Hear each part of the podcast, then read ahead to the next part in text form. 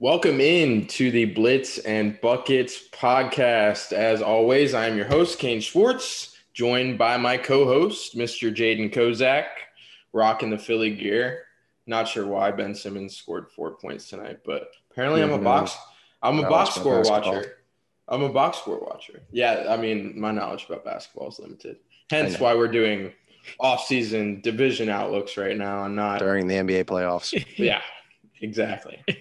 And you might hear him in the background. Mr. Mitchell McDonald is joining us today. How you doing, bro? Glad to be back. Yes, sir. It's good to have you back. You want to throw in something about the weather? you want to let me do it? yeah, it's been pretty rainy today. This is true. This is true. And it's hot as balls. So, in case anybody want to know, it's the summertime. With that, now that I've recapped the weather and introduced everybody, let's get into the football talk. And we are doing the AFC West today, which includes the mighty LA Chargers. And as we're doing this pod, yeah, Mitch is rocking the Justin Herbert jersey as he should, respectfully. Dude, I need to get a Ryan Fitzpatrick jersey. I think that just needs to happen. Like, oh yeah, the more the more time that goes by, the more time that goes by, I'm like, I really like this idea of Fitzpatrick playing in Washington this year. like I'm not sure I, why you didn't like it at first. I love the signing. yeah, exactly. Like I mean, I was just like I did not like it at any point, but like now I'm like, wow, this is like we're probably going to be a 10 win team at least, like with Fitzpatrick under center. But anyway, we'll have our we'll have a day for the Redskins. But Let's get into the worst team in the AFC West, according to the standings last year, and that is the Denver Broncos, who finished a measly 5 and 11 in 2020. So let's hop into the bad. First, they allowed the 12th most yards allowed to offenses in 2020, and they were tied for the fifth least interceptions. So that defense is pretty trash. And they also have a bottom 10 offense in the league, according to the 2020 stats. And a lot of that is due to the mediocrity of Mr. Drew Lock. Drew Lock, who a lot of people universally think is the worst starting quarterback in the league. Correct me if I'm wrong. Yep, Jaden right. points to himself. Mm, he's rough. Yeah. He finished with 2,933 yards, which was 21st in the NFL. 16 touchdowns, which was 20th in the NFL, and 15 interceptions, which was tied for most with Carson Wentz. So I wanted to, we were going over the notes before the podcast, and I am going to mention Lamar Jackson here, but I swear on my mother's life, it is not slander. like, I swear on my mom. I don't know. It's going to sound like, it sounds like he's worse. I really don't know how he's going to incorporate I really don't know how he's going to incorporate Lamar for the NFC North. I, I just can't find a slant. what I was going to say is so Drew Lock, he finished 21st in passing yards, right? So there had to be quarterbacks that finished with less passing yards than him. But here's the list. Coming in at 22nd, you got Lamar Jackson, who, no slander here, is not going to air raid at any point in his career. He's not really a pure passer. See, is that is that slander? I don't think that's slander. Yeah. I don't think that's slander. Like I'm just saying, like like that's not a great feat or anything to finish above Lamar Jackson, who had an offense that was purely based on his running and the running of his teammates. So enough of the Lamar Jackson talk. Coming in at 23rd, Mr. Joe Burrow, who only played 10 games this season. And then you had coming in at 24th, you had Cam Newton, who also runs an offense that is mainly based around running, and Carson Wentz, who only played in 12 games, finished 25th. So, not an impressive list to finish above. So, Drew Lock, mm, not feeling it, not feeling it. But I want to cover some stuff about Melvin Gordon, who Mitchell, you have some experience of Melvin Gordon being your prideful running back, but Melvin Gordon played a full 15 He's games. Basically, Voldemort does. Yeah. he played a full 15 games this year. which he hadn't done in two years. He played 12 games in 2018 and 2019, both for the Chargers. But he finished with 215 carries, 986 yards, and nine touchdowns. But is it just me? It didn't really seem like he was that great. Like, I mean, he didn't finish a thousand plus. Like, he didn't finish more than 10 touchdowns. I mean, and especially with 215 carries, it feels like a guy like Melvin Gordon, who hyped himself up so much, held out. Like, he just didn't do that much, you know? So, you want me but, to end this man's career? he he's a stat patter. He just goes for the easy touchdowns. That's what he was doing in LA. Ekeler was by the time Ekeler had actually established himself, he was doing like a bulk of the big plays, in my opinion. And Melvin was just cleaning it up, and it worked for fantasy. I like that, but yeah, I think he's overrated and should have taken the 10 million from us. He's an idiot. This is true. This is true because I don't think we're going to see a lot of seasons that are better than what we saw last year out of Melvin Gordon. I think he's on the the downtrend of his career for sure. But nonetheless, a full 15 games for Melvin Gordon. As a Broncos fan, you like to see that. Maybe the injury problems are in the past, but the injury problems were not in the past for a guy named Courtland Sutton, who was an amazing receiving talent for the Broncos. Um, I'm talking like he's dead. he was used to be in the past one of the best receivers, but really talented receiver. But unfortunately, had a season-ending injury towards ACL in Week One. But he says he will be ready for training camp. So things are looking up for the receiving corps. And let's get into the good. Speaking of the receiving corps, with the absence of Courtland Sutton, you saw some of the younger guys step up you saw Jerry Jeudy, who is a rookie out of Alabama, obviously, and he finished with 52 catches on 113 targets. And I thought that was really interesting because he basically, Drew Lock missed him half of the time that he threw to him. Like, yeah. that's pretty terrible. That's pretty terrible. But well, see what Lamar Jackson did there. Yeah. Yeah. but he finished with 52 catches, 113 targets, 856 yards and three touchdowns. I mean, he's getting up to close to a thousand yards as a rookie receiver, guys. I'll start with you, Jaden. What do you think of the rookie season for Jerry Jeudy?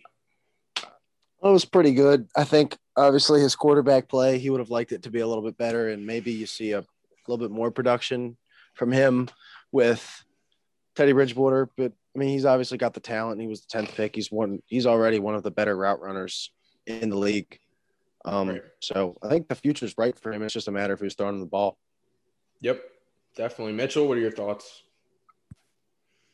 Uh, he was pretty elusive. He it was about what I expected for a rookie receiver of his stature going to a poor quarterback situation, but he had upside for sure. Right, exactly. And getting close to a thousand yards for a rookie receiver, I mean, you can't ask for of that much more than that. So pretty impressive. But you also had other guys step up. You had Tim Patrick, who finished with 51 catches, 742 yards, and three touchdowns. And then you had the young tight end phenom Noah Fant, who ended up with 62 catches, 673 yards, and three touchdowns. Honestly, a lot of people expected a better season out of Noah Fant, but you attribute the quarterback play, and he's still a young guy. He's only 23 years old. So a lot to go a lot to go. And tight ends seem like they play. That's one of those positions when you play it. I just think of Antonio Gates, Tony Gonzalez. Like you can play that position until you're 40. But let's get into the free agency offseason stuff for the Denver Broncos. And we'll start with the notable ads. And via a trade, they acquired Teddy Bridgewater from the Carolina Panthers in exchange for a sixth round pick. So, boys, I'll start with you, Jaden. Who do you think starts the year? Drew Lock, Teddy Bridgewater? I think it'll be Teddy Bridgewater. And then if he's not good enough, then they'll try, and or if they're losing, you know, a lot of their games, they're going to try and bring in Drew Lock because Teddy Bridgewater's kind of hit his his peak. He is what he is. Drew Lock, you kind of hope to develop, and I honestly think that they end up drafting a quarterback next year. Probably should have could have Or taken one this year. another quarterback, I don't. Mr. I mean, yeah, Aaron Rodgers. obviously there's the Rogers Rodgers Ron. conversation, but if that doesn't end up happening, then I think they go quarterback. They could have gone quarterback this year, but we'll get into that in a second. But I think Bridgewater ends up starting the season. I don't know Right. if he finishes it though. Mitchell, who do you got starting the season? Drew Lock or Teddy Bridgewater? I have it the opposite of Jaden. I actually think they're gonna put in lock until they realize he just sucks, and they're Yeah. gonna eventually just turn to Teddy. You don't think you don't think they've already realized that? I mean, it was I pretty mean- pitiful this year, dude. I mean, everybody else but them. Right. Yeah, and especially John Mm, they, Elway. They're pretty bad with quarterbacks. Yeah. Well, John Elway falls in Yeah. love with the classic run of the mill quarterback who has a strong arm. And you see Drew Lock, like, Drew Lock can't do anything special, but as long as John Elway is there, like, he's going to give him a chance. So I think you have a point there. He knows the lyrics to "Put On" by Jeezy, though. Yeah, so I don't. That's true. that's all you I don't even know why they traded for Bridgewater. But on a serious note, though, I do think that they have one of the best rosters in the league, like roster wise. Mhm. So, I mean, you can't just call this season a complete wash because you didn't go get a quarterback. So, No. and I think if you're And playing you did Drew go Lock, get a quarterback. if if but- you're if you're playing Drew Lock, I feel like you're calling it a wash. And like they they have a really good roster. Like it's up there with Cleveland, Tampa Bay. It's just Drew Lock's under center, and that's the reason why they're first, the first team that we're talking about here. Mhm. They address their biggest need too with the following notable ads in the off season that are going to come up in the secondary because they were just burnt toast all year in secondary minus Simmons. Right. Yeah, exactly. No, like I said earlier, I mean, the interceptions and the defense was pitiful. So, well, now that you mentioned it, let's get into it. They did add some notable guys to the secondary. And let's start with Ronald Darby, cornerback out of the Washington football team. Three years, 30 million. And as a Washington football team fan, I will be the first to say that Ronald Darby has been not anything special. He is just a pretty average corner. He does nothing like plays pretty solid defense, but he's he's not he's just pretty average. You know, he's nothing special. Jaden, what are your thoughts? He's he's just an average guy, but I mean, with the corner group that they ran out there, you'd be you're thankful for average guy, especially you know they draft one, then they pick up Kyle Fuller. So Right. Ronald Darby's going to be the third corner, and you're more than happy with having him to be your third guy. Yeah, for sure. And you mentioned it already, Kyle Fuller, cornerback out of Chicago, one year, nine point five million dollars. I mean, Kyle Fuller has always been one of the better corners in the league, honestly. Like, I mean, those Fuller brothers are pretty solid, pretty solid. And they went, they made the right steps to improve the secondary. Like, I mean, it's looking pretty good, at least in free agency. And like we were saying in the draft, I wanted Kyle Fuller. I would have gladly given him a half million dollars more, right? especially considering apparently Ronald Darby is worth ten million. Yeah, exactly. That's what I saw. I was like, that's the first thing that I saw when I was putting the numbers down. I was like, that doesn't really make a whole lot of sense. I would have an all pro corner would have been amazing for us considering what our secondary is going through. But Burnt toast. take what you can get. burn toast. but they do also re-sign Kareem Jackson, strong safety, one year, five million dollars, and that's about it for the offseason ads. But on the notable losses side, they lost Ja'Wuan James, right tackle. He ends up going to Baltimore on a two-year, nine million dollar deal, and they lost AJ Bouye, two years, seven million. I don't know. AJ Bouye, he's always been a big name, man. Yeah, it was like, a, oh, okay, that's a solid signing. Also, on the notable losses side, they end up losing Phillip Lindsay, who ended up going to Houston. We talked about it yesterday on a one year, $3.25 million deal. And honestly, I don't think that'll make much of a difference because of what they did in the draft. You know, I think who they ended up getting in the draft is probably better physically and just a better running back in general than Phillip Lindsay. But And younger. yeah, exactly. No, I talked to Phillip Lindsay a lot yesterday. I'm a fan. I've always been a fan. I think he hasn't gotten an opportunity to be the number one guy. And like I said yesterday with David Johnson there, I mean, I think he'll get a shot. But let's get into the And draft Ingram. stuff. Yeah. And Burkhead. Dude, I do you think Phillip Lindsay is worth and worse than Burkhead and Mark Ingram? Uh, well, he's a receiving back.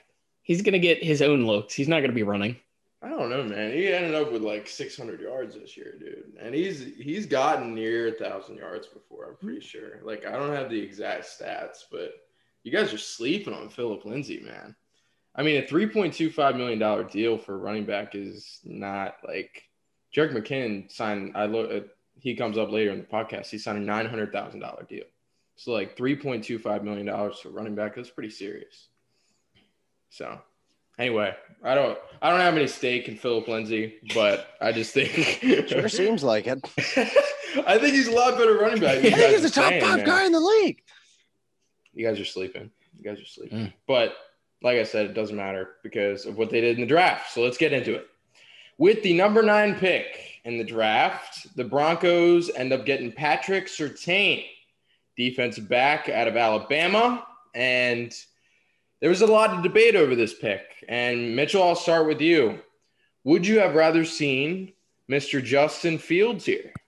Uh, it's kind of on the fence. They're still definitely in the conversation for Rodgers later on in the off season whenever the Packers give up on holding on to him. So I feel like he's just not proven enough. You, it's a crowded quarterback room already. You just traded for one, and they addressed a major need with Surtain. So I can't really complain about the pick. Yeah. No, I agree. Jaden, what are your thoughts? I mean, I probably would have rather seen Fields here because obviously the whole Packers thing. This was the day because the whole Packers where he requested a trade and whatnot that Right. came out the day of the draft. So I'm sure that Mhm. prob- may have swayed their decision. But I mean, Surtain was probably the best football player left on the board at that time, and he fills a huge need. He's you know really really good corner prospect, but I think they could end up regretting not taking Justin Fields here just because he's going to mean a lot more to your team. And Patrick Surtain is great, but he doesn't elevate your roster when you have Drew Lock still at quarterback. If you get Justin Fields and he works out, you can you can figure corner out. Right. Yeah. You just I signed mean, an all pro corner. Yeah, this is true. But you can't really go wrong with like he's going to be an elite corner in this league, and having a guy like that on the defense, I mean, it's always plus, always plus.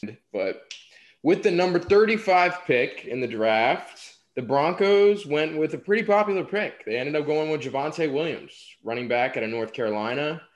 And he was Mel Kiper's third best running back, but that was pretty obvious. You had your big name guys. You had Harris, Najee, and then you had Travis Etienne.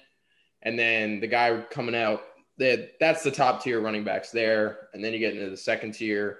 Honestly, I think Williams was probably in a tier by himself. But third, Mel Kiper's third best running back off the board. And in his 2020 season, his junior season, 1,140 yards rushing and 19 touchdowns, dude. That is beast in it. I mean, ACC is not that competitive as far as football goes, but 19 touchdowns for a running back, dude. That's pretty solid. So, Jaden, what are your thoughts? I mean, I like the pick. I think you are going to need a draft a Melvin Gordon replacement at some point because he's not going to be your guy moving forward.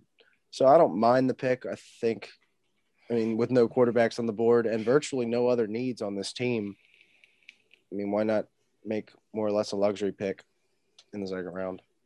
I don't know if it's a luxury pick, dude. Like I said, I mean, I'm not a like, huge advocate for Phillip Lindsay, but they did involve him a lot. And that was the knock on him in fantasy all year.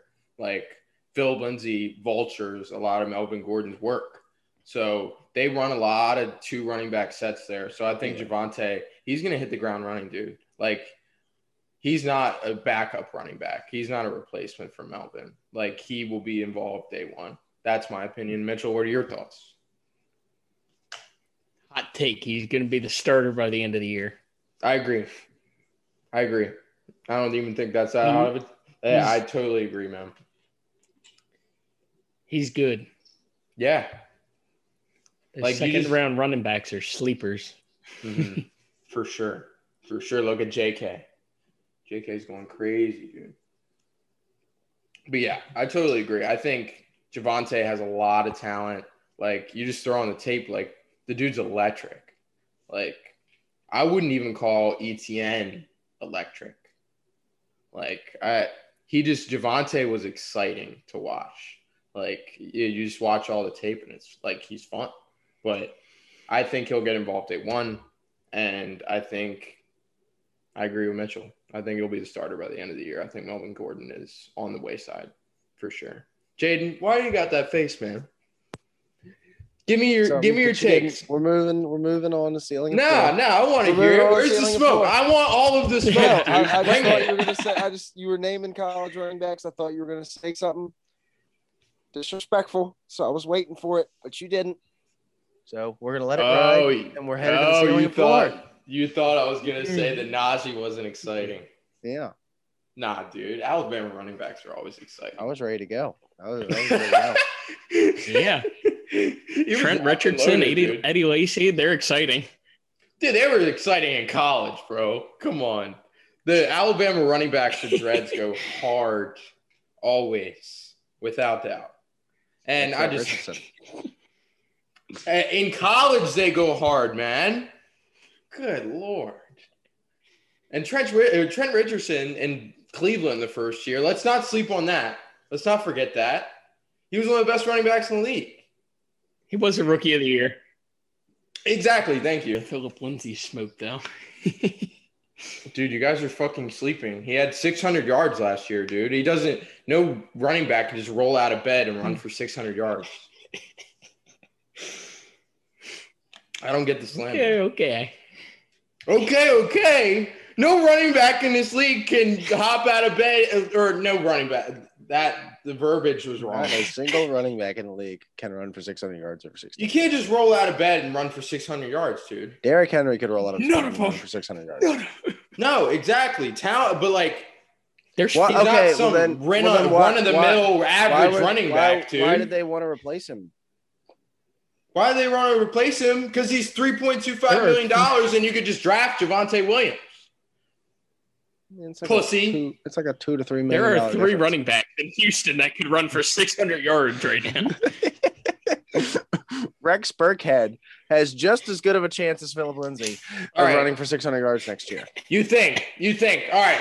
We are putting this in the fucking record book right now. Okay, here's the bet. Let's This is going live right now. This is going live right now. I will say that Phillip Lindsay will finish 200 yards. This is going live any- right now. This is going other- live no, listen right now. No, listen to me. Phillip Lindsay will finish as well. I won't even say that he'll finish, but he will definitely finish He with more than 600 yards. rushing. He will lead the Houston Texans in rushing, and he'll beat Rex Burkhead's ass by like a million, dude. Rex Burkhead's not gonna get out of the fucking practice squad, you fucking bitch. So could fucking Good lord. God. You're acting like Phillip Lindsay is some fucking street bum, dude. Good lord. He got paid three million dollars to go to the worst Mark team in Ingram NFL. finishes at least 150 yards ahead. All right, I'm bringing up the stats for Phillip Lindsay right now. I'm so tired of this shit. Did Danny All Woodhead ever finish with 600? Shut the fuck up. Shut the fuck up. Look at okay. Hold on. You're talking sweet about Danny Woodhead had 600 yards in 2013. time someone Danny talking Woodhead. sweet about Danny, Danny had Woodhead was twice. fucking awesome. Danny, Wood- you don't remember Danny Woodhead? Yeah. That fucker was good. He finished with a thousand remember him when yards for the past back. two seasons. Past two seasons, Phillip Lindsay finished with a thousand yards. No, this is going on the pod. A two, all right, Phillip Lindsay he- in I thought he rolled out of bed and got 600 yards last season. In 2018, 1,037 yards and nine touchdowns. You're calling you're calling In that trash. And okay, 2019, 1,011 yards and seven touchdowns. Good lord. You Well, guys had are no thinking. receivers. What else is he supposed to do? You're thinking. You, oh my god. He had running backs there for every. He wasn't even the lead back. He wasn't even lead back then, dude. Goodness gracious. Two a 1,000 yard seasons and he's a street bum. Okay. Okay. Can Can you Either quote who was ahead of him in the word depth street chart? bum. I'll look at it right now. I'll go look at it. I don't give a shit. Broncos depth chart 2018. 2018. Pretty sure Devontae Booker was there faltering a lot of the carries. But Devontae Booker. Tell us You're how telling me Devontae it's- Booker could roll out of bed and run for 400 yards in a season. Please. So no, I just want to hear it like out of your fucking mouth that running for consecutive 1,000 yard seasons is not a good running back. It's good, but it's No, apparently it's not. now. Apparently it's not. Because apparently James he's fucking Suck. good as Rex. Burkhead. Rex James- fucking Burkhead, who has never ran close to a fucking thousand yards. You dumb idiot. James Conner God. ran for a thousand yards in back-to-back seasons. I'm pretty sure. James Conner was pretty fucking solid, dude, for a couple Yeah, couple but years. now he's not. he survived cancer. Phillip Lindsay didn't survive cancer. What's his excuse? But he ranked for consecutive thousand yards. So did James Conner with cancer, more or less.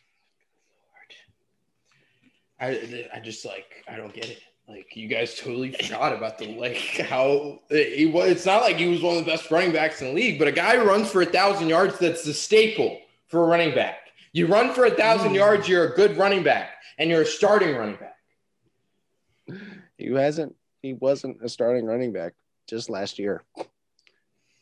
Because Melvin fucking Gordon was there. Exactly. They felt the need to sign Melvin Gordon because they didn't think Phillip Lindsay was good enough. Whatever, man. I'm done with this shit. I'm thinking about ending this shit right here, man. good lord. Is Phillip Lindsay a better running back than Lamar Jackson? No. No. There it is. See, I'm not crazy. I'm just saying. He is a. All right, we got to add that to the the- podcast. He's a serviceable running back. I'm not crazy. He's a serviceable running back. exactly. Not. He's no Rex Burkhead out here, man. He's a Okay. serviceable running back. Thank you, Mitchell. Thank you. I wanted to hear that. He's not some street bum. Street. Okay. just Let's get into the ceiling and floor of the Denver Broncos for this upcoming season. And Jaden, I'll start with you, man. What do you think the ceiling for the Denver Broncos is, and what do you think the floor is? I mean, the floor or the ceiling has got to be zero wins. They just lost Phillip Lindsay. Like you lose the heart and soul of your team. Gosh, ceiling floor, Mitchell. What do you got? Because Jaden just seems like he just doesn't want to give his input today. So we're just gonna rock with Mitchell McDonald, ceiling and floor for the Denver Broncos. Let's hear it. Alrighty.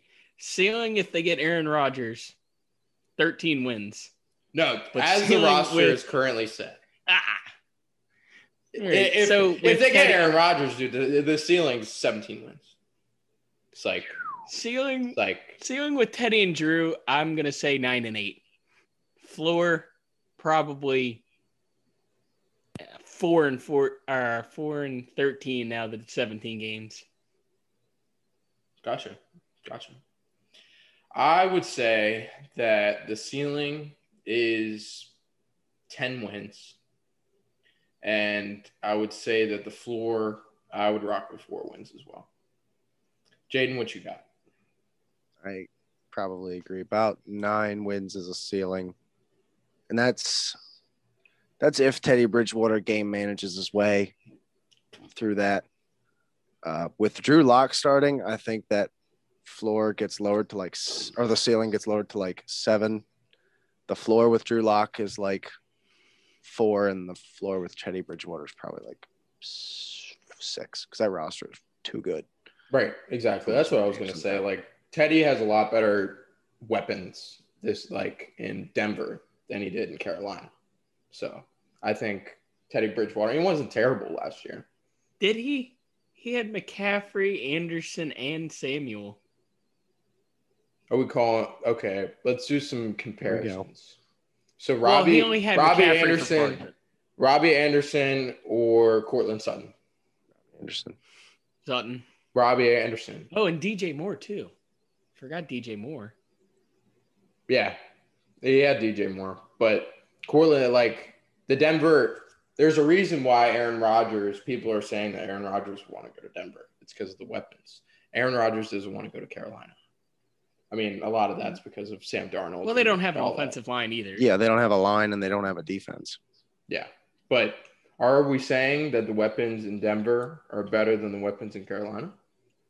I'm I don't not. know, that's a saying that. toughie because McCaffrey is there and he is, you know, obviously the best weapon Right. by far between the two teams, both running and passing.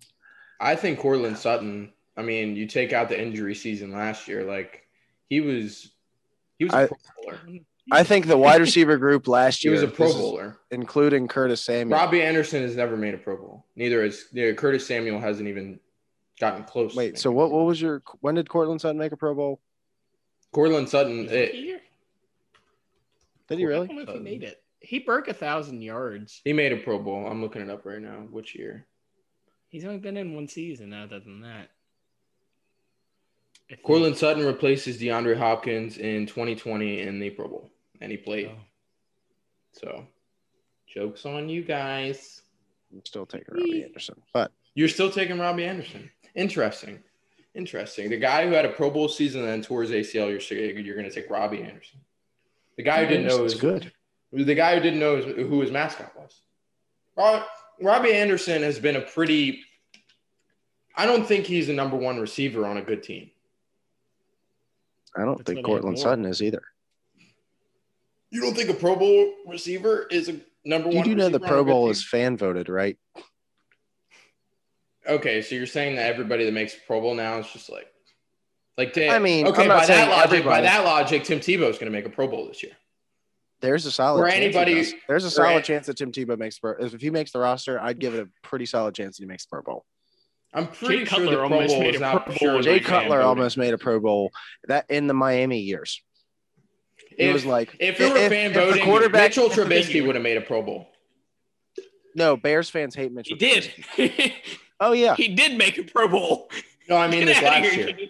This last year, he wouldn't have made it because Mitchell Trubisky was the biggest meme, and people like. I mean, And the MVP. he won the yeah the MVP, so he would have made a Pro Bowl, but he didn't. it's not purely fan voting. I mean, I'm speaking off the top of my head here, but I'm pretty sure the Pro Bowl would be pretty messed up if it were purely fan voting all of these years. But still, I'd take The DJ Pro Bowl would be a and Curtis joke. The Pro Bowl is not a joke. over a.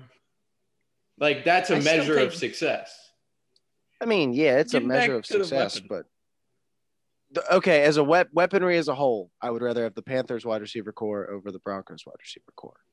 I'd also have the Panthers running back over the two-headed Melvin Gordon, Phillip Lindsay running back.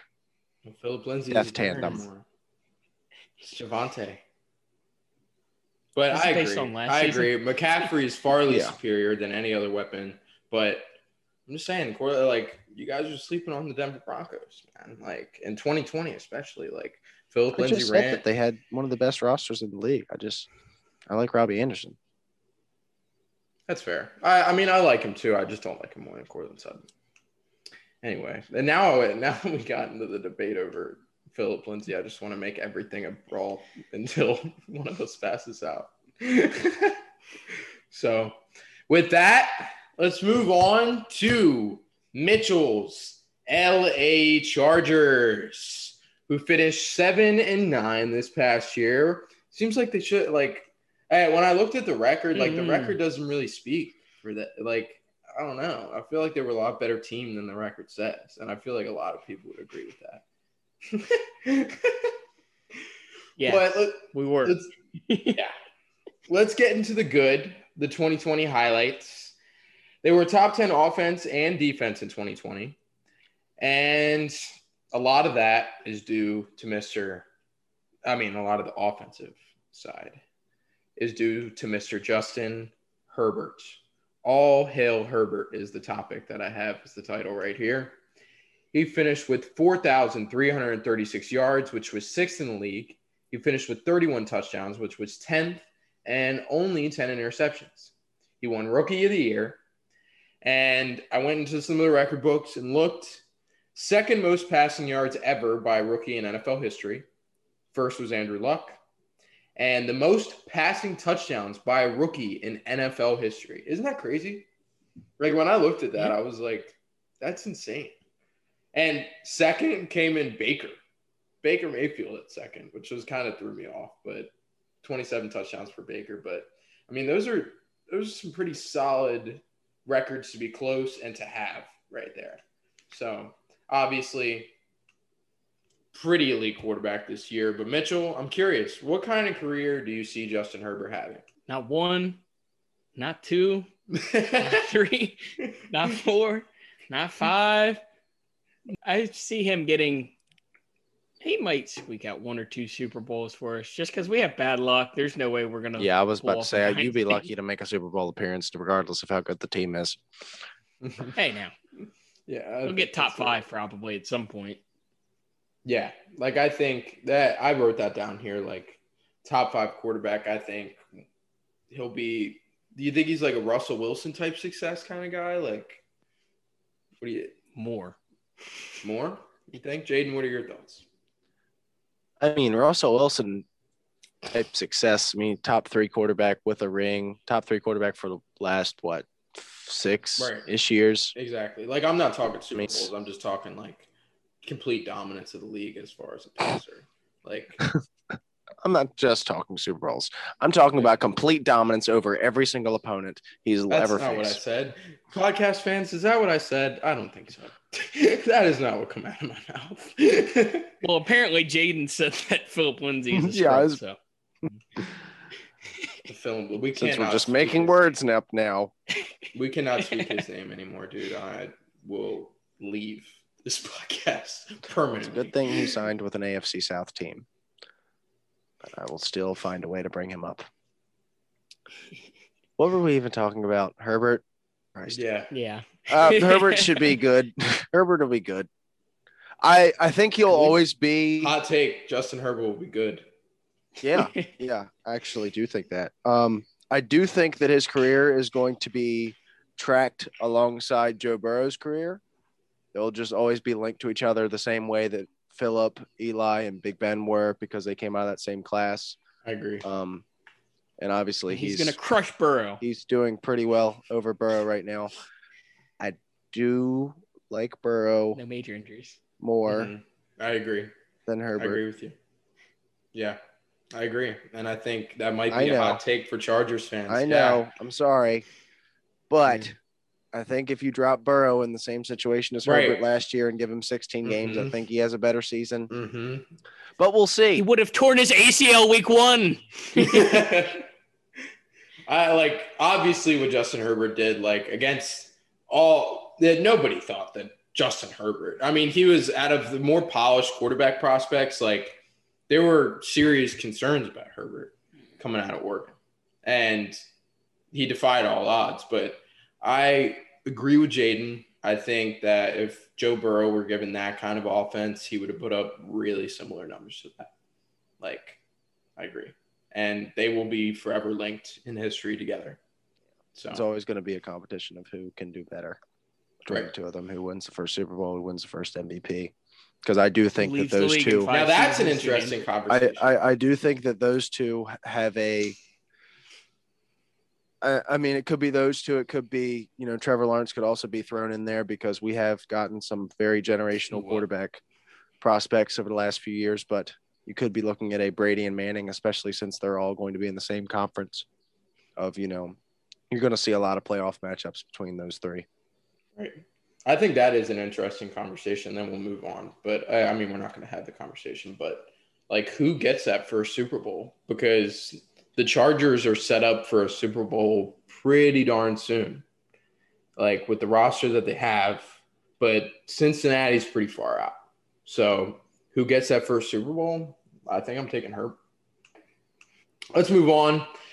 Austin Ekeler came back from injury this past year, and he was limited to 10 games. But in those 10 games, he had 116 carries, which was the most on the team, which was kind of surprising to me because considering he only play, played 10 games in the year. He rushed for 530 yards as well and a touchdown, but that's not where you're getting the real value in Austin Ekeler. He is a receiving machine. He caught 54 catches this year, 403 yards, and two touchdowns. And along with that major receiving weapon, you had great play out of the receiving corps. You got Keenan Allen keeping it up, dude. Like Keenan Allen has just seemed to be consistent, like consistently good every single year. 100 catches this year, 992 yards, and eight touchdowns.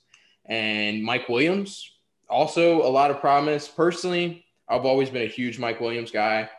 He's a physical freak, and he's just couldn't really seem to get it clicking early on, but talent always will surpass. Like it will always come through. And this year it did it seems like 48 catches, 756 yards, and five touchdowns. Mitchell, what do you think of that receiving corps there? I think we're good as long as Mike Williams can get over his back and hamstring nagging injuries. He's big time. He showed up in the Saints game when Keenan went down. He's got all the talent in the world. He just needs the health. Right. Yeah, for sure. Jaden, what are your thoughts? Yeah, I, I pretty much agree with Mitchell. I do think that you know, because of Mike Williams, you know, not really being able to stay healthy. I think a third receiver would be nice, but you know, you had a lot of other needs mm-hmm. to address. So, yeah, no, I agree. I agree. Like, I think Mike Williams on a really good team is a third option. Like, considering his injury problems, and but like I said, he's a physical freak, and talent will always surpass. But on the defensive side, you have Joey Bosa still doing his thing. In 12 games, he finished with seven and a half sacks and 14 and a half tackles for loss, which led the team by a significant margin by 10, which I thought was pretty interesting. But let's get into the bad for the Chargers. And I could really only find one really, really significantly bad thing, which was the offensive line. It was PFF's worst offensive line to finish the season. And a lot of that was due to Trai Turner only playing nine games and Brian Bulaga only playing 10 games. But Mitchell, watching those games, man, what were your thoughts? Pain, just pain. I knew it was going to happen. Right. Just watching the Saints game, we were up at half. I was like, Mm-hmm. we're still going to lose. yeah. Even with my bow going crazy, it happened the fact that Justin Herbert still managed to have the season that he had behind an offensive line that, that was that bad, like that shows you how impressive he is. Like I'm telling you, Burrow would have torn his ACL in the first two weeks. but let's get into the free agency and offseason stuff for the Chargers, and we'll start with the notable ads. And to help bring some aid in this extremely struggling offensive line. They bring in Corey Linsley, who is arguably the best center in football. And they kind of stole him from Green Bay, I felt like. Like, I felt like Green Bay would have held on to him, especially with the Aaron Rodgers, like, debate. Like, it was clear that Aaron Rodgers was unhappy, and they just let Corey Linsley go, debatably best center in football. Five years, $62.5 million. And they also bring in Matt Feiler on the offensive line former Pittsburgh Steeler, on a three year, $21 million deal. Jaden, what are your thoughts on Feiler? Uh, he's very meh, but he can play multiple positions. And I think that was the appeal to the Chargers because they have a lot of injury issues. So if, you know, Bulaga, he, I think his natural, quote, natural position was left guard. That's where we used him most. And then obviously we had the injuries to Zach Banner and then the emergence of Kevin Dotson. So we end up sliding him out the right tackle. And I think they'll use him as a interior guard. And then, you know, if Bulaga gets hurt, which seems like something that he does pretty often, they'll slide him out the right tackle when needed. But I think it was I like that signing a lot because he can do a lot of different things, but doesn't really do anything overly well. Right. Right. Gotcha. Gotcha. Mitch, do you think this is enough of an improvement on the offensive line? Well, I'll take anything at this point. So anything's better. And I, Bulaga, really solid. Like Bulaga's always been a pretty staple veteran offensive lineman. So I think with a fully healthy season, you'll get some solid production there. So also on the notable ad side, you added Jared Cook, tight end out of New Orleans, on a one-year, $4.5 million deal. And Jared Cook proved last year he could still do it. He can still do it and he's always been a pretty consistent guy. So I like that signing a lot for you guys. But on the notable losses side, you guys end up letting go of Hunter Henry. Ends up going to New England on a three-year, $37.5 million deal. Mitch, do you think this is going to hurt you guys a whole lot? I think after we got Cook, it's fine because Cook Yeah. didn't have the injury history that Henry has. And Henry's always been forced into like a primary receiver role with us. So I think his stats got a little inflated. And he may have gotten overpaid, but I'm not going to fully say that because his stats reflected what he earned. So I'm not too concerned. Yeah. And Hunter Henry's still a young guy, too. So give big money to a young tight end. Like you're giving big money. I mean, big money, $4.5 and a half million dollars, but you're giving decent money to a pretty veteran tight end. So you're going to give really big money to a guy like Hunter Henry. But I think you guys will be fine with Cook. I agree. I think you just plugs right in there. So they also lost Rayshawn Jenkins, safety, ends up going to Jacksonville on a four-year, $35 million deal. Denzel Perryman, linebacker, ends up going to Carolina on a two-year deal, and you guys end up losing the veteran Casey Hayward. He ends up going to Las Vegas on a one-year deal. So let's get into the draft stuff, though. They end up going with Rashawn Slater at the 13th pick, and he was behind Sewell, but still a really solid lineman. What are your thoughts, Mitchell, on the acquisition of Rashawn Slater in the draft? Well, it was an obvious need and he fell to us. So we would have been dumb not to have taken him. I was so happy when the Cowboys passed on him. I, it's just exactly what we needed. We addressed everything. Well, our big concern. So, Right, exactly. No, you guys are taking all the right steps to fill those holes on the offensive line. And with the number 47 pick in the draft, you guys go with a big name, Sante Samuel, D back out of Florida State. And I think it's Mel Kiper's seventh best corner, quote unquote. But I think that guy's a lot of a lot of talent. Jaden, what are your thoughts? Yeah, I like the Asante Samuel pick. I remember texting Mitchell after you guys got Asante Samuel at 47, and I was like, "Well, you guys have won the draft." Off those, for if you're talking first two picks, I think they did have the best two first picks of the draft, first two picks of the draft. But I think the rest of the draft was pretty iffy.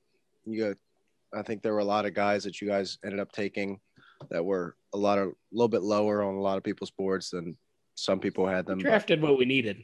Yeah, yeah, you guys hit needs. It's just, you know, from what I saw, they were a little bit lower on some people's boards than they were taken. But Do not be surprised to see Rountree st- vulture rushing touchdowns from Austin Ekeler this season because Ekeler's not meant for goal line stuff. No. Yeah, anybody uh, anybody could vulture rushing touchdowns at the goal line from Austin Ekeler, dude. Phillip Lindsay could. I mean, like, come on. Good lord. The more we bring him up, dude, like the angrier he Yeah, gets. my ears are getting red. Ah, that's so funny. I can just see the smoke. Let's get into the ceiling and floor for Mitchell's Los Angeles Chargers. Let's start with you, Mitch. What you got? Ceiling and floor as a homer, Mr. Fan Fan. Staying healthy. At most 14 wins. But if, if we get the injury bug like usual, six is the floor. I, I'm I've just become realistic with it. Our medical staff is horrible. Evident by the puncturing of the lung of Tyrod Taylor. I think the only way you guys get to six wins or end up finishing with six wins is if Herbert is the one that catches the injury bug. I think if you guys have. Herbert, that's pretty low. Six wins. Jeez. Yeah, I mean, that's really We're out of time realistic. before he gets hurt. yeah, I agree. Like six wins is pretty low. in my opinion. But I think the ceiling for you guys is I think you guys got the talent and you did a lot to improve the line. So I think the ceiling, ceiling 13, 14. Yeah, I see And 13. yeah, and I would say the floor is eight. Yeah, I'm right there with you. Sweet. Sweet. All right. Well, let's move on to the next team in the division, which is hard to believe that they finished above the Chargers, but the Raiders finished eight and eight in 2020. And let's hop into the 2020 highlights. First, we'll go with the good. They had the eighth best offense in 2020, and Derek Carr had a really solid season. More than 4,000 yards, close to 30 touchdowns, and no double digit uh, interceptions there. So I think Derek Carr was almost left for dead for a little bit, and he had a really solid year this year. You want to see what's left for dead? Wait till he sees himself with no offensive line this season. Yeah, that was that was playing with Trent Brown as one of the better tackles. Rodney Hudson, who's arguably the best center in the league, and now Luke you take Jackson. that away in a division with Joey Bosa and maybe Von Miller and Chris Jones Bradley Chubb. and Bradley Chubb. Yeah. Yeah. I think you see a little bit of a regression to the mean with Derek Carr this year. Yeah. No, it's a fair point for sure. For sure. But one guy who I think, despite the offensive line, will still have a really solid year just because of the talent, Josh Jacobs. Finished with almost 300 carries this year, more than 1,000 yards, and double digit touchdowns. Like, Josh Jacobs is one of the, uh, I'm not going to say one of the premier running back talents in the league, but as far as the younger guys go, for sure. For sure. One of the best. Most overrated running back in the league. Wow, that's a hot take. I don't know about that, dude. What are your? I want to hear an expansion on that. The man was going for 30 carries and getting about 90 yards. All he's doing was scoring touchdowns, and anybody could do that behind that line. Even Phillip Lindsay. Come on. Phillip Lindsay would have ran for 1,200. Get 600 just rolling out of bed. So So I'm just gonna smile. just gonna smile. But dude, I don't know. I think, like I said before, talent is gonna surpass all. Like I think, but I do agree. Kendrick now that uh, now that you Kenyon mentioned Drake's it, there now. Oh, my guy, my guy Kenyon Drake is there now, but there's no way that Kenyon Drake vultures any like serious groundwork from Josh Jacobs. Like I think Kenyon Drake will be. We'll get into it. We'll get into it, but obviously there was elite tight end play in Oakland this year. Yeah, Darren Waller going crazy this year. He had 107 catches, which is more than Travis Kelce, most in the NFL. And Darren Waller and Travis Kelce were in a league of their own. The next closest tight end in terms of catches was Logan Thomas, who finished with 72, which is 30 catches less than Travis Kelce finished with, almost or more than 30 catches. And he also finished with more than 1,000 yards, finished second to Kelce, and the next closest tight end in yards there, TJ Hockenson with 723. That's more than a 400 yard difference. Like, I mean, it was Darren Waller and Travis Kelce in a league of their own. He also had nine touchdowns, which was third behind Kelce and Robert Tonyan. But as always, you're going to have those tight ends that just get the goal line, or not the goal line work, but the red zone targets. So, also, you saw flashes from Henry Ruggs this year. Now, on paper, he finished with 26 catches, 452 yards, and two touchdowns. But what you're looking for in a guy like Henry Ruggs is the big play. And he showed a lot. He almost, right. Yeah, flashes. Like he almost finished with 20 yards per catch, which is exactly what you're looking for out of a guy, out of a guy like Henry Ruggs. Like, I mean, he's rookie and almost averaged 20 yards per catch. Like that's exactly what you were looking for in his rookie year, in my opinion. So let's get into the bad for the Raiders. They finished with the eighth worst defense in 2020. They were miserable with sacks and they were miserable in interceptions as well. And they also struggled on the offensive line, which is hard to believe. But they finished with the eighth worst offensive line to end the year. And a lot of that was due to the injury bug given to Richie Agnon- Incognito only playing two games and Trent Brown only playing five games, but doesn't matter because Trent Brown is out there. So let's get into the free agency offseason stuff. On the notable ad side, you got Yannick Ngakoue, defensive end out of Baltimore on a two-year, $26 million deal. I don't know about you guys, but I've always felt like even though he is a Terp, he's just really average. He just does a good job at defensive end. What are your thoughts, Jaden? Average to, you know, slightly above average, but he's not going to be anything special. But they are in dire need of pass rush in Vegas. So he was one of the best ones on the market. So you sign him. Right. I can't believe they're in Vegas. Like I, I wouldn't have been surprised if I already said they were in Oakland so far in this podcast. Like I it's the same thing with the Chargers. I call it I say that Yeah. they're in San Diego all the time. Like it's weird. But they also added, we already mentioned it, Kenyon Drake, running back out of Arizona on a two-year, $11 million deal. And we talked about it a little earlier. I don't think Kenyon's going to vulture a lot of the groundwork from Josh Jacobs. Well, Jacobs just he's either hyper efficient or completely dud. So I feel like they need to change the pace back, which is exactly what Drake will do. And he's gonna vulture enough carries to put up decent stats, I think. Yeah, I mean, you've got a point. Like he almost finished with a thousand yards rushing this year, but Kenyon Drake in Miami was primarily a receiving back. Like he, that was what was attractive about him. And I think with a guy like Josh Jacobs in Vegas, I don't see him vulturing a lot of the groundwork. I think it's a lot of receiving work, but we'll see.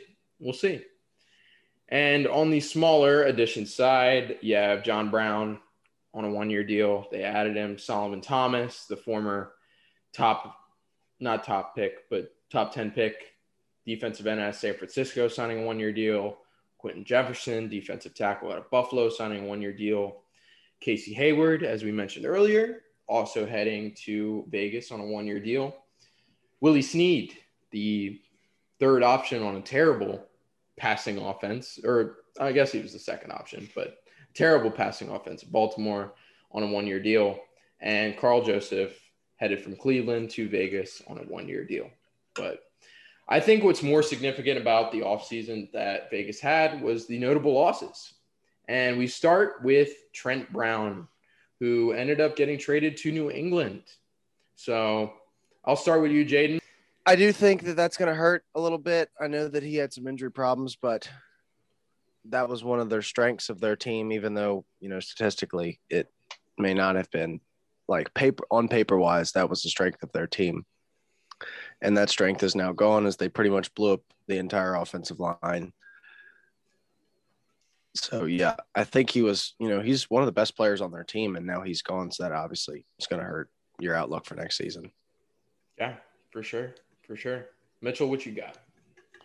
What you got? You like that? You like They're gonna that? suck. Joey Bosa's gonna eat them alive. Chris Rumph gonna come off rookie year, eat him up. You know, Eat them bang, up. don't bang. Eat them up. also on the notable losses side for Vegas. and Chris Rumph their- Rumph, fourth round pick. Are you kidding me? Okay, Speed demon, man. Speed demon. right. I don't even know who that is, dude. But Get educated. get better. Get better at doing my job. But they also end up losing Rodney Hudson, center, one of the best centers in football. He ends up going to Arizona. He was traded along with a seventh round pick in 2021 for a 2021 third round pick. So that's yet another hole on that line. And they also end up losing Nelson Agholor, who we've talked about before on this podcast. I can't, I wouldn't even say that Nelson Agholor is average. I think he's below average receiver in this league. But despite that, two years, $22 million. Mitchell, I saw some saw some head head tilts there. What, what are your thoughts? Uh, what are you thinking on Nelson It Agholor? was more of an agreement. He's he's not worth anything over 10 million. He's at best a Yeah, deep for threat. sure. A deep Yeah. threat that drops everything in Philly. Right. That's the truth. They also lost Takkarist McKinley, who I've talked about a little before. He's a young guy who's a little bit of a locker room trouble because of the way that he asked about his trade. It was kind of out of the ordinary, but he ends up going to Cleveland on a one year, $4.25 million deal. They also lose Tyrell Williams on a one year deal to Detroit. And Tyrell Williams, young guy, still a lot of talent. I think he might do some solid things in Detroit this year. But, and on the smaller side, they also lose Lamarcus Joyner to the Jets on a one year, $3 million deal. So, with that, let's get into the draft stuff for the Las Vegas Raiders. And with the number 17 pick, I mean, uh, it was like, when I was watching the drafts, it, it, they, they said that Alex Leatherwood was taken by the Raiders, and they were like, yeah, everybody was just caught off guard. Jaden, I'll turn to you. You're more of my my draft guy. What are your thoughts on the pick? I mean, it was by far the worst pick of the first round. Like not even close. He had a, you know, second to third round grade from a lot of people. I mean, he was somebody that I was seeing us talked about getting in the third round. Like he is not that guy. And it's every year you can bet on it. You can place your bet for next year that the Raiders will take the four year starter from a big school that had solid production and he gets drafted around early because that's what the Raiders do. They did it with Clelin Ferrell, they did it with Henry Ruggs.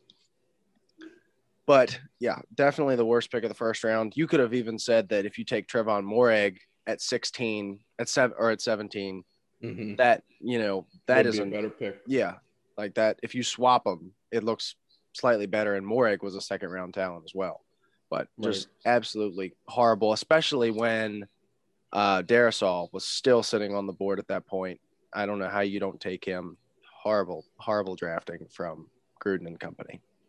Yeah, well, and company is Mike Mayock, which is still hard for me to believe that Mike Mayock could make that kind of decision because he was the draft guy for NFL Network, like, and he just yeah, he's like shitting the bed in Las Vegas. He sucks. Is, He's horrible. Yeah, it's just like hard to believe that.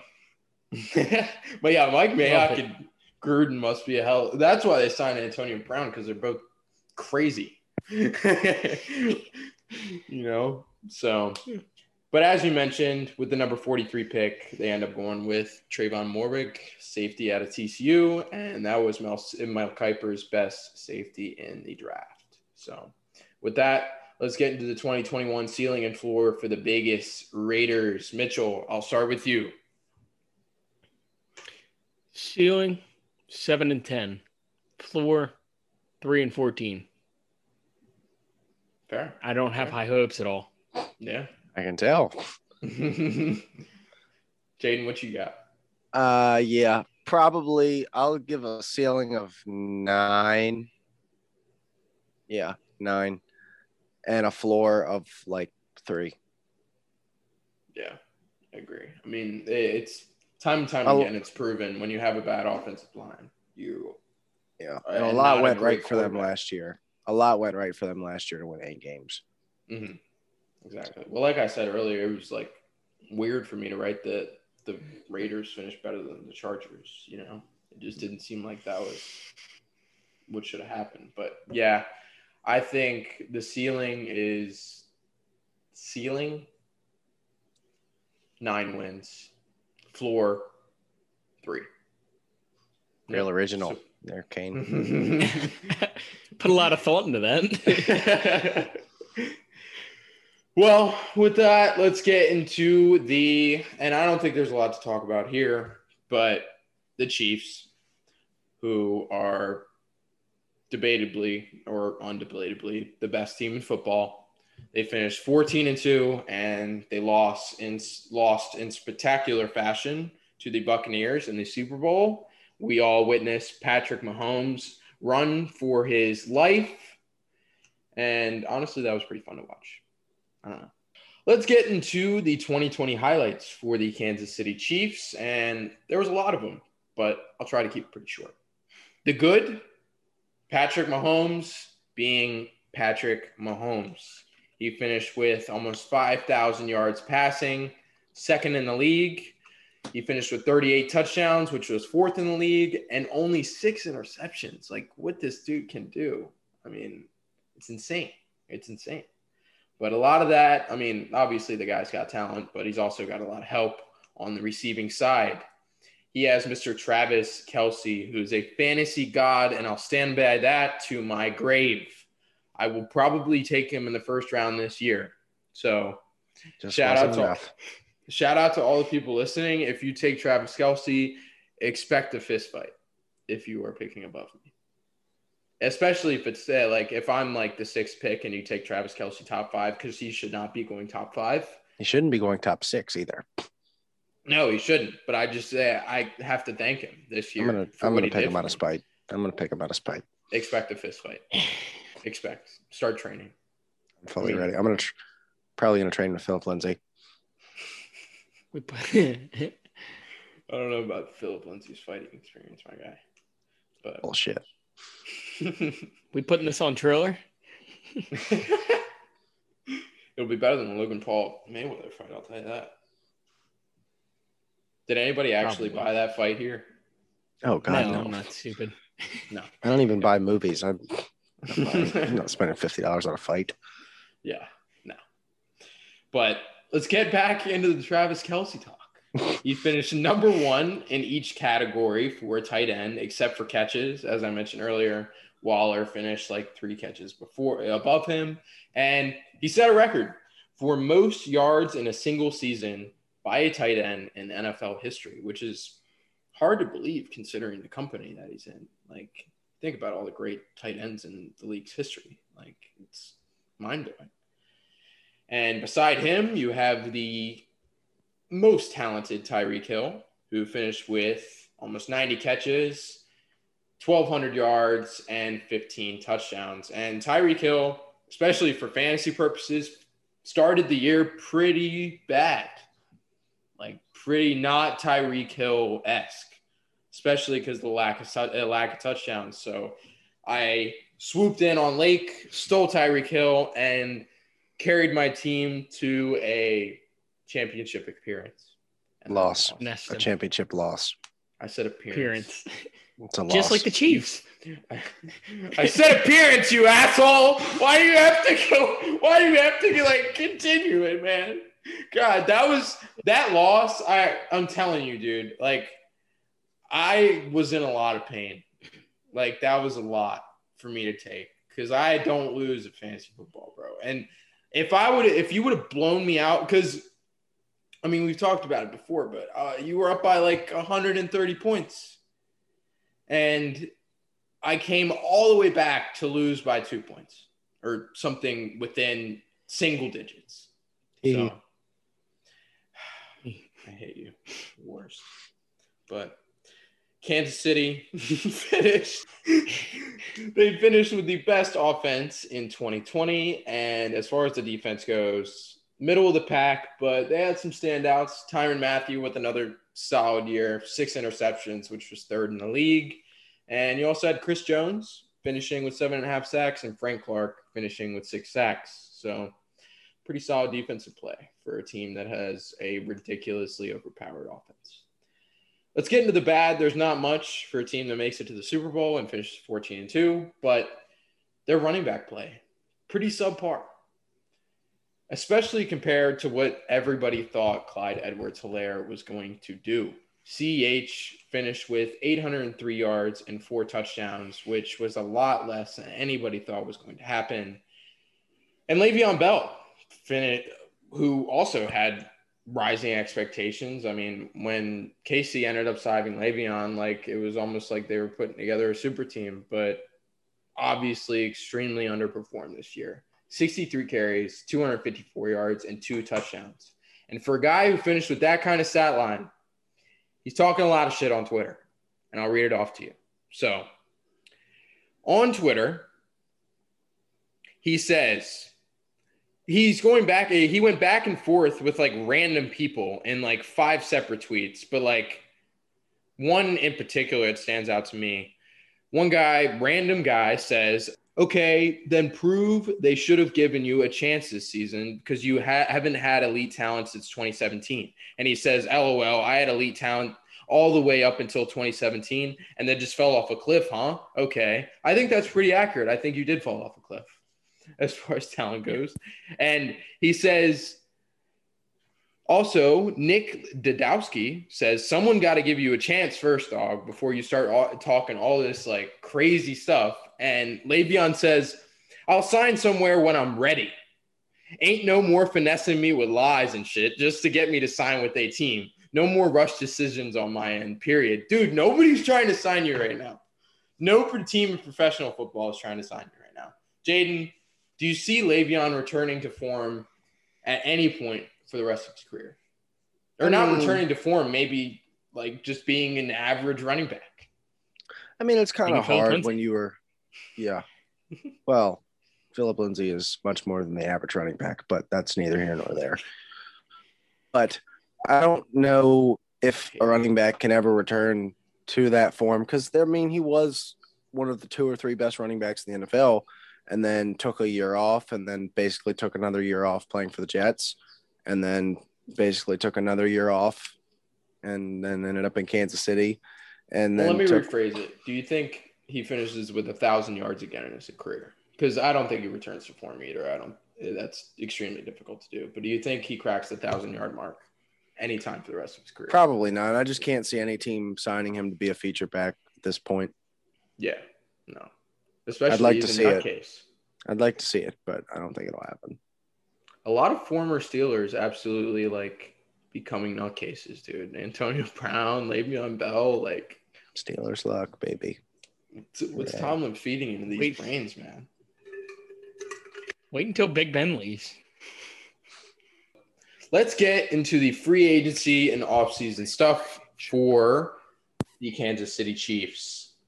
The notable ads, they trade for intro. It, I was about to say Antonio Brown, just talking about him, but they end up trading for Orlando Brown, left tackle from Baltimore. And the details of the trade, they got him from Baltimore, along with a 2021 second round pick and sixth round pick in exchange for a hefty price. 2021 first round pick, third round pick, fourth round pick, and 2022 fifth round pick.